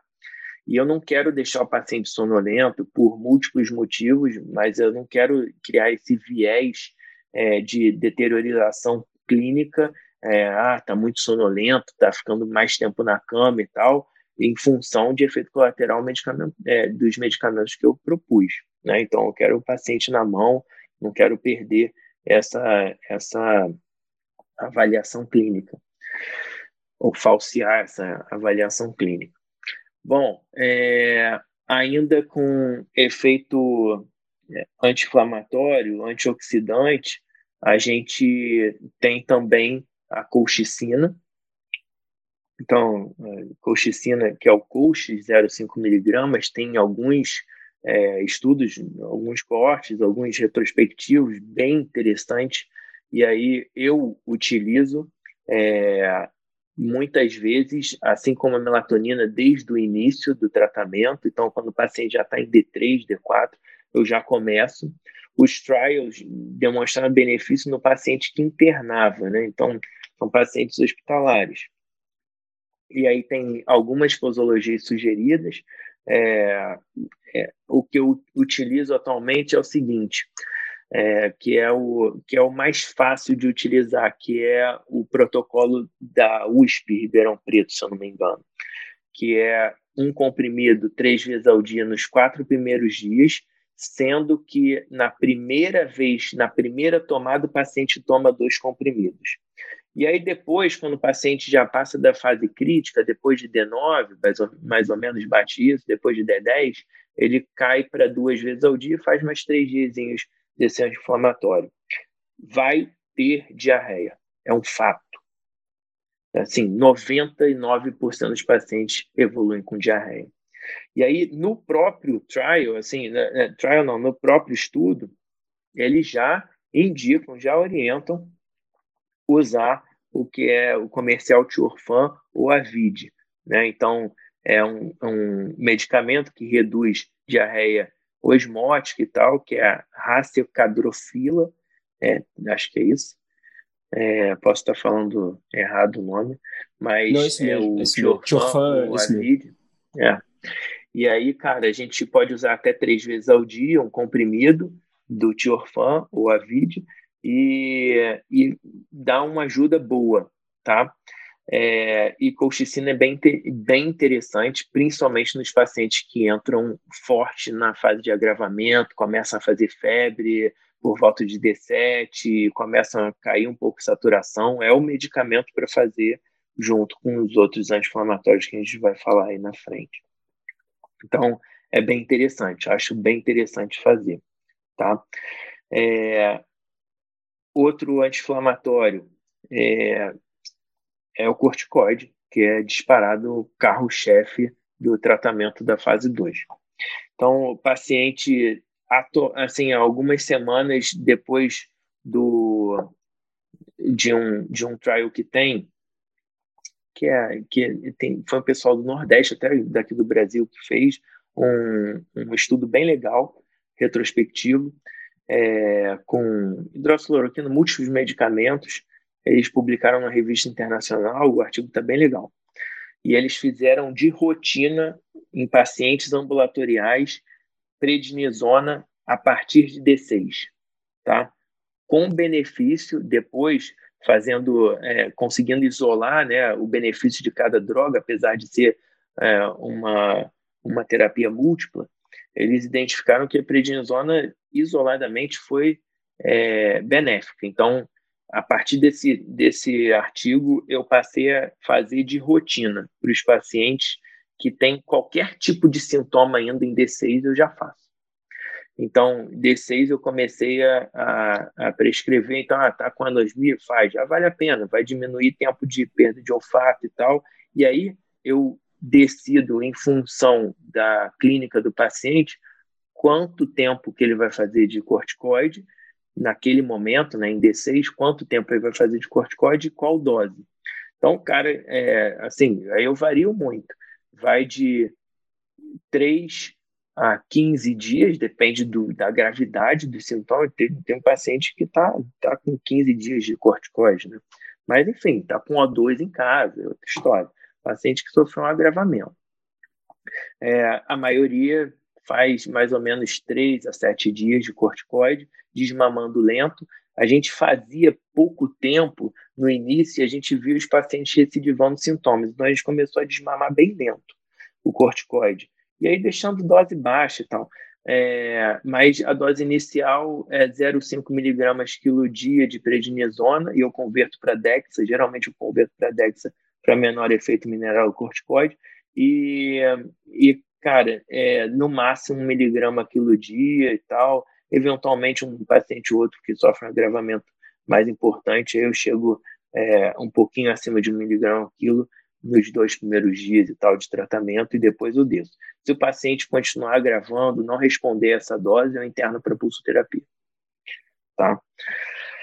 Que aí, assim, o cara brilha, né? É, é impressionante. Bom, é, uma outra coisa que a gente tem feito é corticoide inalatório. O mesmo raciocínio do corticoide sistêmico, a gente faz o corticoide inalatório, e aí eu consigo até fazer um pouquinho antes, é, e também estendo bastante o tempo de corticoide inalatório. Então, eu faço o Reuvar, para quem é, puder comprar, mais caro, ou a alternativa mais barata é a Lênia. Reuvar é uma vez ao dia, eu faço 30 a 60 dias, talvez reduza a chance de fibrose, que a gente sabe que tem os pacientes com sequela pós-Covid, né? Fibrose, mesmo os pacientes que não ficaram graves. Pode acontecer e talvez corticoide inalatório reduza isso. É uma, uma alternativa e, cara, remédio super seguro, super tranquilo. Os asmáticos usam por anos, remédio super tranquilo. E talvez ajude um pouquinho também no conforto respiratório do paciente e tal. Se for asmático, eu deixo também um aerolinho SOS.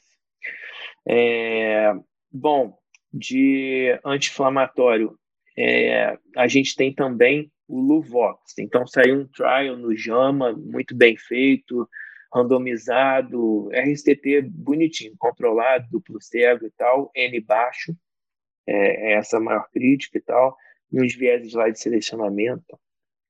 Mas é interessante, muito interessante, e o racional faz todo sentido. É, os inibidores seletivos de recaptação da serotonina é, reduzem provavelmente a, o impacto e a potência da tempestade de citocinas, né? Então é interessante a gente também atuar nesse braço é, dessa reação inflamatória. E esse foi o raciocínio. Na verdade, já utilizava-se o Luvox em alguns, em alguns pacientes é, sépticos, críticos e tal. E aí resolveram fazer esse trial nos pacientes é, ambulatoriais. Então, para uso precoce, desde D1, se possível, e aí tem uma ordem bem complexa, assim, o, trial é, é bem complexo é, em relação à posologia, porque é um remédio que dá uma sonolência absurda. Então, um, é um, um medicamento sem nenhum efeito cardiológico, tá? Então, é super seguro em relação a isso, mas é lógico que tem vários pacientes que já utilizam antidepressivos, não é para tomar Luvox. É, então tem esse, essa contraindicação e tal, e nem é para substituir por Lovox, não é fácil substituir. Então não, não é para se meter nessa história. E paciente é, não pode ficar super sonolento, então tem que ver qual a dose que ele vai tolerar e o próprio trial sugere isso. Como dose-alvo, eles sugerem é, 300 a 400 miligramas para serem mantidos principalmente entre D6 e D9 e aí depois desmama de novo. Então sobe devagar e desce devagar. E aí dá um total, eventualmente, assim, de 7 a 14 dias de tratamento, tá? Eu já usei em alguns pacientes, mas realmente é um, é um remédio que dá muita sonolência. E geralmente eu tenho que reduzir dose e tal, mas se eu recebo um paciente com muitos fatores de risco para agravamento, é um medicamento que eventualmente eu lanço mão sim desde o começo. Tem respaldo, tem um trial ótimo, explico, é super novo, pouco discutido, mas faz sentido e pode ter benefício sim é, na doença. É, é, a mesma história, é, é, a mesma história, o mesmo raciocínio de atuar em diversos braços dessa tempestade de citocinas, é, o uso dos antihistamínicos, tá? Então, tem um braço estaminérgico na tempestade de citocinas, tem um braço estaminérgico nessa hiperinflamação. E aí a gente usa anti-H1 e anti-H2. Anti-H1, os antihistaminérgicos comuns e tal, é, e o, é, o irmão moderno da ranitidina, que é a famotidina. Então, hoje, o que eu uso de antihistamínico comum é, o Alectus, que é a bilastina, que é o que tem menor interação medicamentosa, já que geralmente a minha pressão não é pequena. Repito, eu não faço isso tudo para todos os pacientes, não sou louco, esse é o cardápio. Falo que é o cardápio, quando eu converso com outros colegas médicos, eles perguntam, ah, como é que está teu cardápio? Eu mando tudo que tem na minha prestação modelo e tal, mas tem que escolher é, cada prato. Se chegar num restaurante muito bom e comer o cardápio inteiro, vai sair passando mal e achando o restaurante horrível. Então, é, no cardápio eu tenho um antihistamínico, principalmente os pacientes atópicos, eu faço. Eu faço Alectus, que não tem, é, não tem que corrigir dose com insuficiência renal nem hepática, é o menos agressivo, mais seguro, que é o inclusive que a gente usa para rinite do idoso. Então eu faço e a gente pode até às vezes dobrar a dose quando o paciente está muito muita rinorreia, muita coriza da covid e tal, ou sintomas riníticos, a gente consegue aumentar a dose com segurança. E o, o mais legal, é, o trial na verdade foi feito com cetirizina, tá? Junto com a famotidina. Então é, esse esse estudo foi bem legal.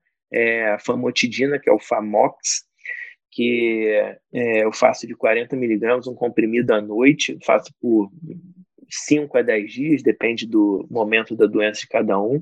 O Trump utilizou, né, no tratamento precoce dele, assim como o Trump utilizou melatonina, eu sempre cito isso para os pacientes, apesar de eu não gostar do Trump, é, por trás dele, com certeza, tinha uma equipe médica muito competente, muito séria e com bastante experiência em Covid.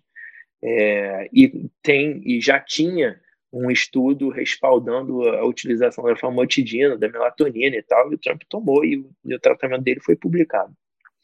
É, eu acho que vale a pena, tem um braço estaminérgico na história, então quem você acha que vai ter agravamento, você pode fazer antes, ou não fazer antes, ver se o cara vai entrar em fase de agravamento e começar esses medicamentos. Então, existem essas duas é, estratégias e tal. Se você achar que o cara é uma bomba relógio, começa um pouquinho antes. Se achar que o cara não vai dar problema e ele te surpreende e dá problema, começa os outros medicamentos, os outros anti-inflamatórios, tá? É, cara, é, a gente tem visto muitos pacientes chegando já com, utilizando acetilcisteína, né?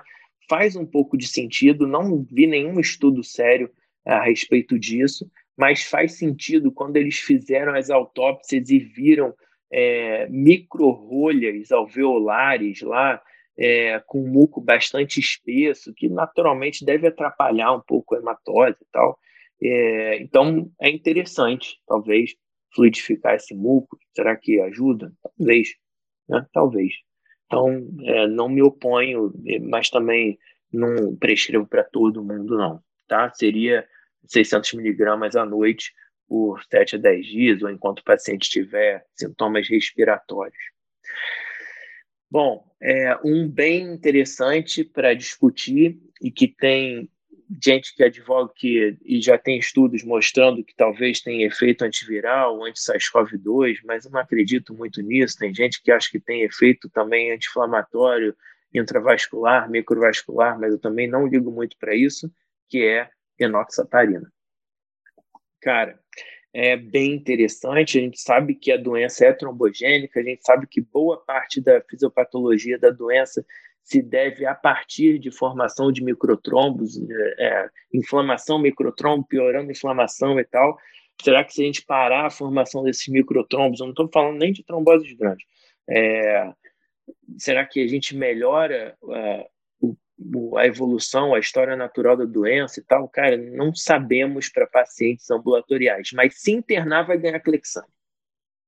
Então, quando começaram a fazer isso, cara, paciente que internou, sei lá, quebrou a perna, tá com Covid, nem quebrou a perna é ruim, é, é, é o exemplo, mas é, alguma coisa qualquer, mesmo que é, não aumente a chance de trombose, internou com Covid, vai ganhar Clexane. Os pacientes, muitos aumentam dedímero. Será que não vale a pena a gente fazer Clexane mesmo antes de aumentar dedímero, que é um marcador tardio, né? O dedímero não antecipa o, o problema intravascular. Ele mostra o que já aconteceu. Será que não é melhor a gente se antecipar e tal? Então, nos pacientes com fatores de risco protrombóticos é, com COVID, então, obeso, uso de, de é, medicamentos protrombóticos, ou fator 5 de Leiden, atendi essa, essa semana paciente, ou trombofilias, enfim, ou é, puerpério, os, os, fatores de risco protrombóticos que a gente já conhece, cara, eu faço Flexane desde fase 1. Se não, eu aguardo, vejo como é que está o dedímero, vejo se vai subir, não é todo mundo que sobe, aí faço o Clexane e tal. É, e aí eu faço 0,5 miligramas quilo dia, dose única, é, injeção subcutânea, lógico que tem uma barreira cultural em relação ao, ao próprio paciente se aplicar o remédio. É, o meu discurso é o seguinte: é o medicamento anticoagulante mais seguro para ser utilizado na COVID.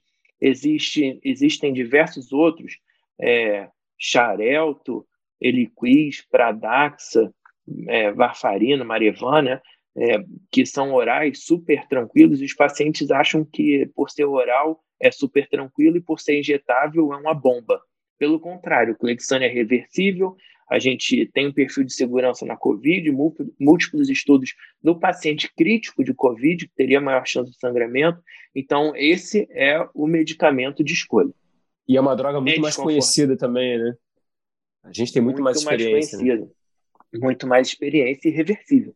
E aí, cara, é, assim, é o medicamento que eu, eu sugiro que seja realizado no, no paciente que tiver riscos trombóticos, tá?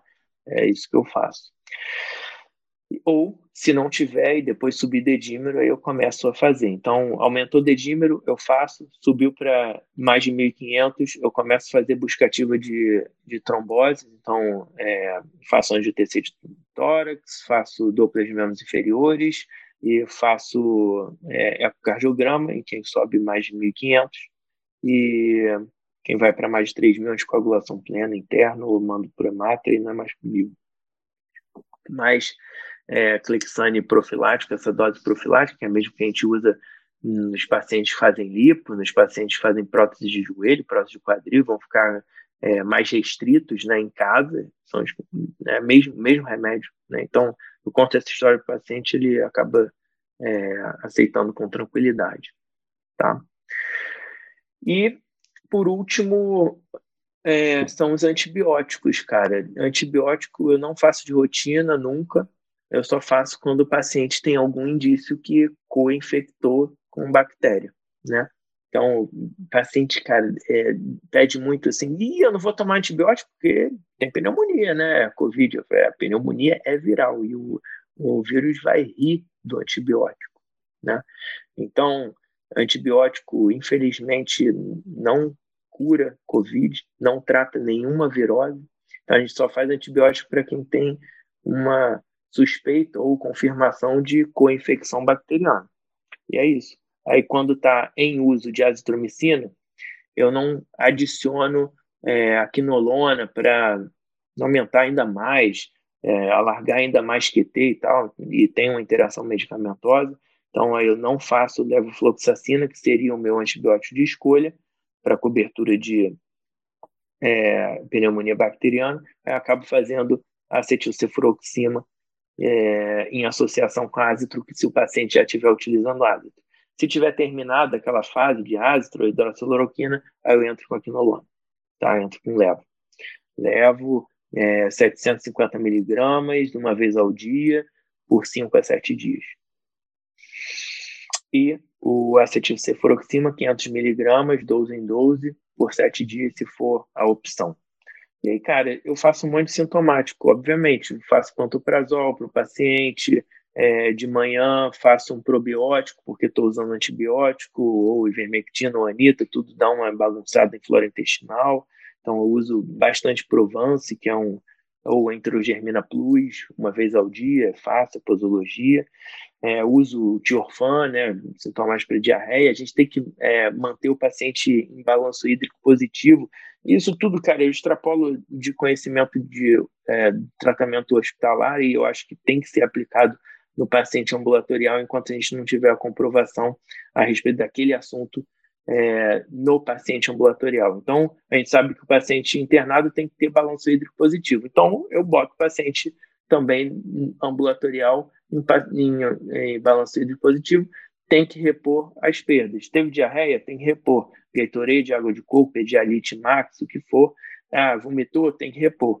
É, tem que estimular hidratação, até porque desidratação seria mais um fator trombogênico, né? Então, não quero que o paciente tenha esse tipo de evento. Não faço Tilenol, porque, é, enfim, não quero sobrecarregar o fígado do cara.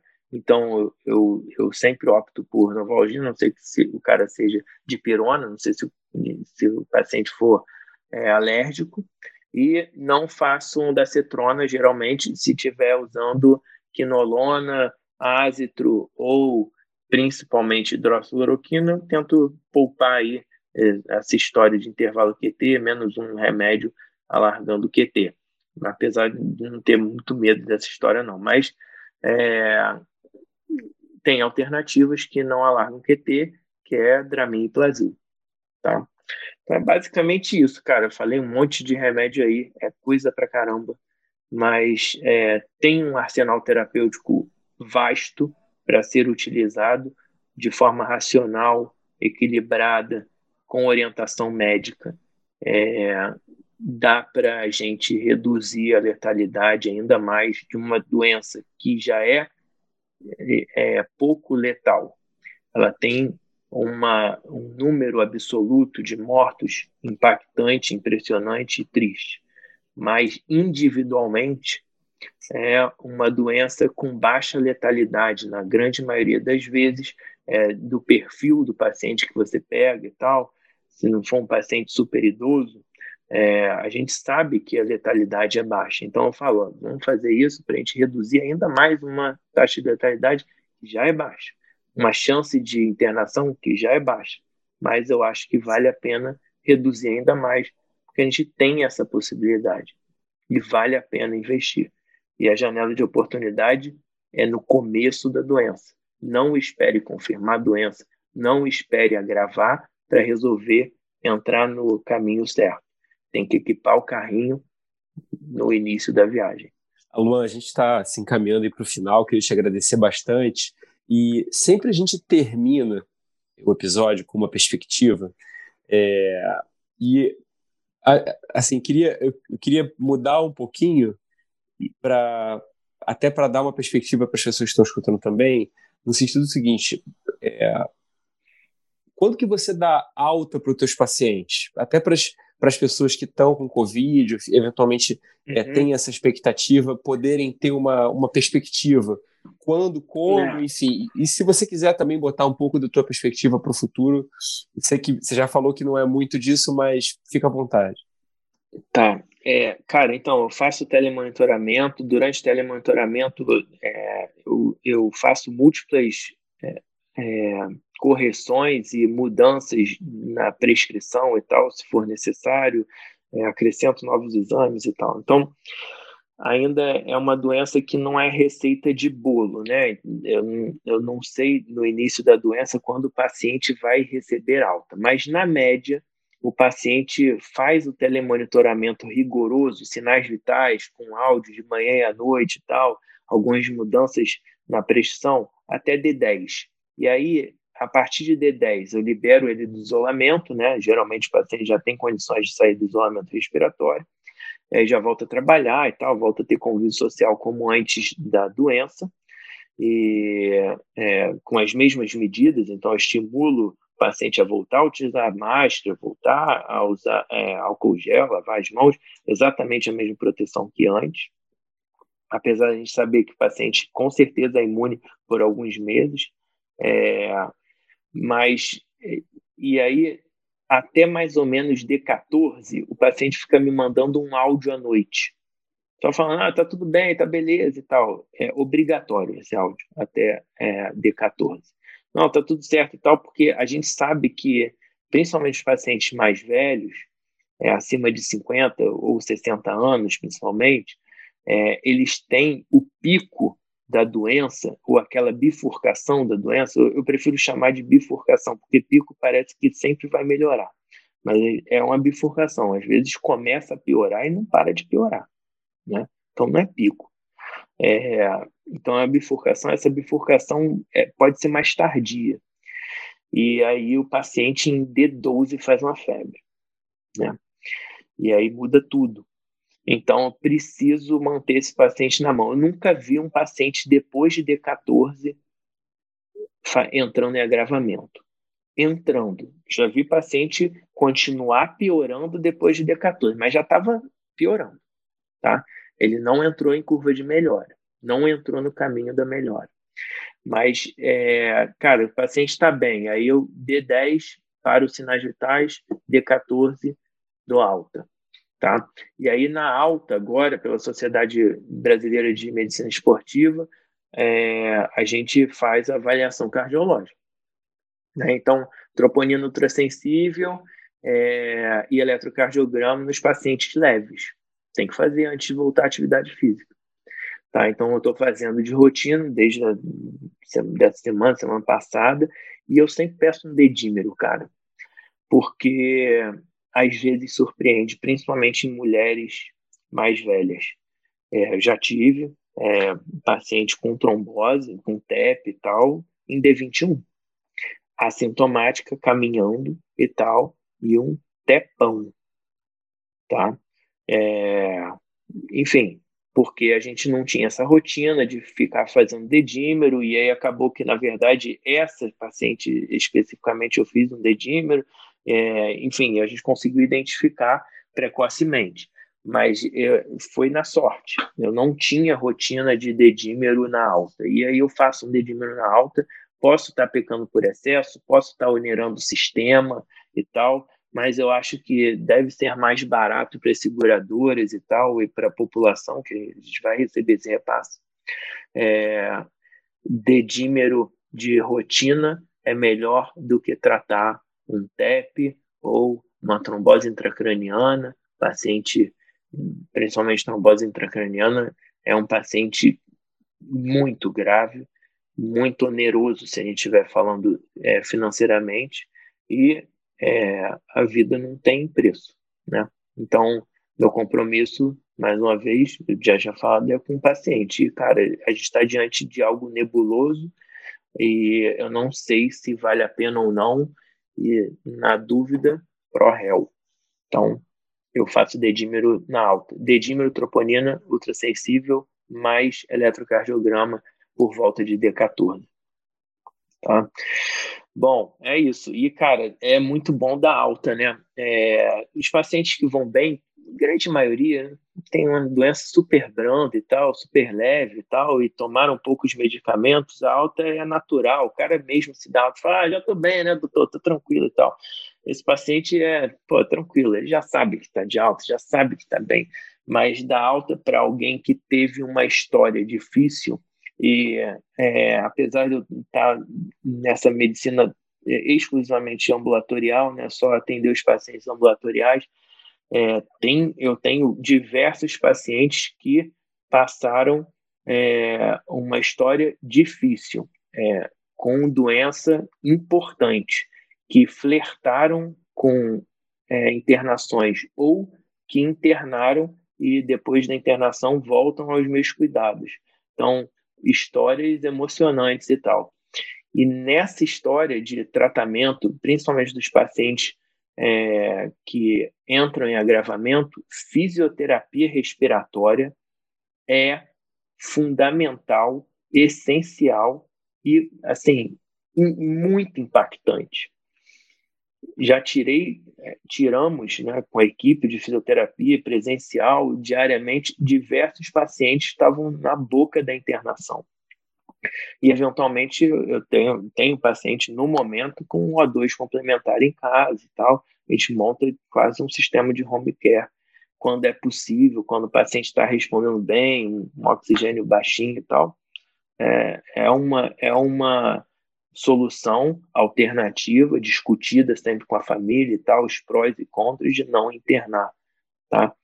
É, mas fisioterapia é fundamental nesses pacientes. E esses pacientes, quando recebem alta, cara, é, é, muito, satisfi é muito satisfatório para os pacientes, gratificante demais para os médicos. É bem legal, bem legal. É emocionante. Hoje, hoje eu dei uma alta, é, é bem legal. E aí, geralmente, o que eu faço é grupo no WhatsApp, né? De todos os, os envolvidos, eventualmente são idosos e tal, então é, os filhos entram no grupo e, e ficam observando aquilo, todas as orientações e tal, desde o começo e tal, vira uma novela a história, né? E aí no final, quando tem, né, quando o fim é feliz, cara, é, é emocionante, é bem legal. Tá bom, Luan, é muito obrigado. É, quem quiser saber mais, te acompanhar aí, é, você tá mais ativo no Instagram, né? Cara, Instagram. Meu Instagram virou um covidário. É, até março eu, eu dedicava o meu Instagram exclusivamente a, a, uma parte, um braço da, da minha atuação profissional, que era rinoplastia e tal. Sempre fiz tudo de, de otorrino e tal, principalmente rinologia. É, e aí, cara, desde março é só Covid, né? 100% Covid. Eu tento eu, eu não interajo muito, é, não faço vídeos próprios, é quase que uma curadoria de conteúdo de Covid que eu faço lá. É, e eu acho que é bem interessante. É, eu tenho muitos seguidores que são profissionais de saúde e eu tento é, atualizá-los com o melhor de conteúdo que eu tenho visto naquele dia ou naquela semana então é, tem um monte de paper jogado, é meio doideira, né? Meio anárquico. Eu acho que você me segue lá. E é tipo, é tipo sugestão, um alerta. E o cara, o cara eu, eu, muitas vezes quero ser o primeiro a dar aquele, aquele paper na cara é, do, do profissional de saúde, porque o cara fala, opa, saiu uma coisa e tal. Aí vai lá, procura e tal, já tem o nome e tal do paper. É, é só um estímulo para ele estudar um pouco mais, de forma alguma. É, eu estou fazendo qualquer tipo de formação é, profissional ali, mas é, é para estimular a curiosidade a respeito do conteúdo de Covid. E qual é o teu nickname só para é, usuário, do, né? Do, nickname, do, é, nickname é, é, na época mais antiga. Usuário. é dr.aluan, A-L-U-A-N, final é de N de nariz, ponto ung. E é isso. É fácil achar. Tá bom, Luan. Muito obrigado, obrigado a todos que escutaram. Foi uma honra participar do podcast que eu sigo e escuto bastante. Parabéns tá bom, aí, Diogo. Parabéns pela iniciativa. Obrigadão. Até uma próxima. Tchau, tchau. Um abraço.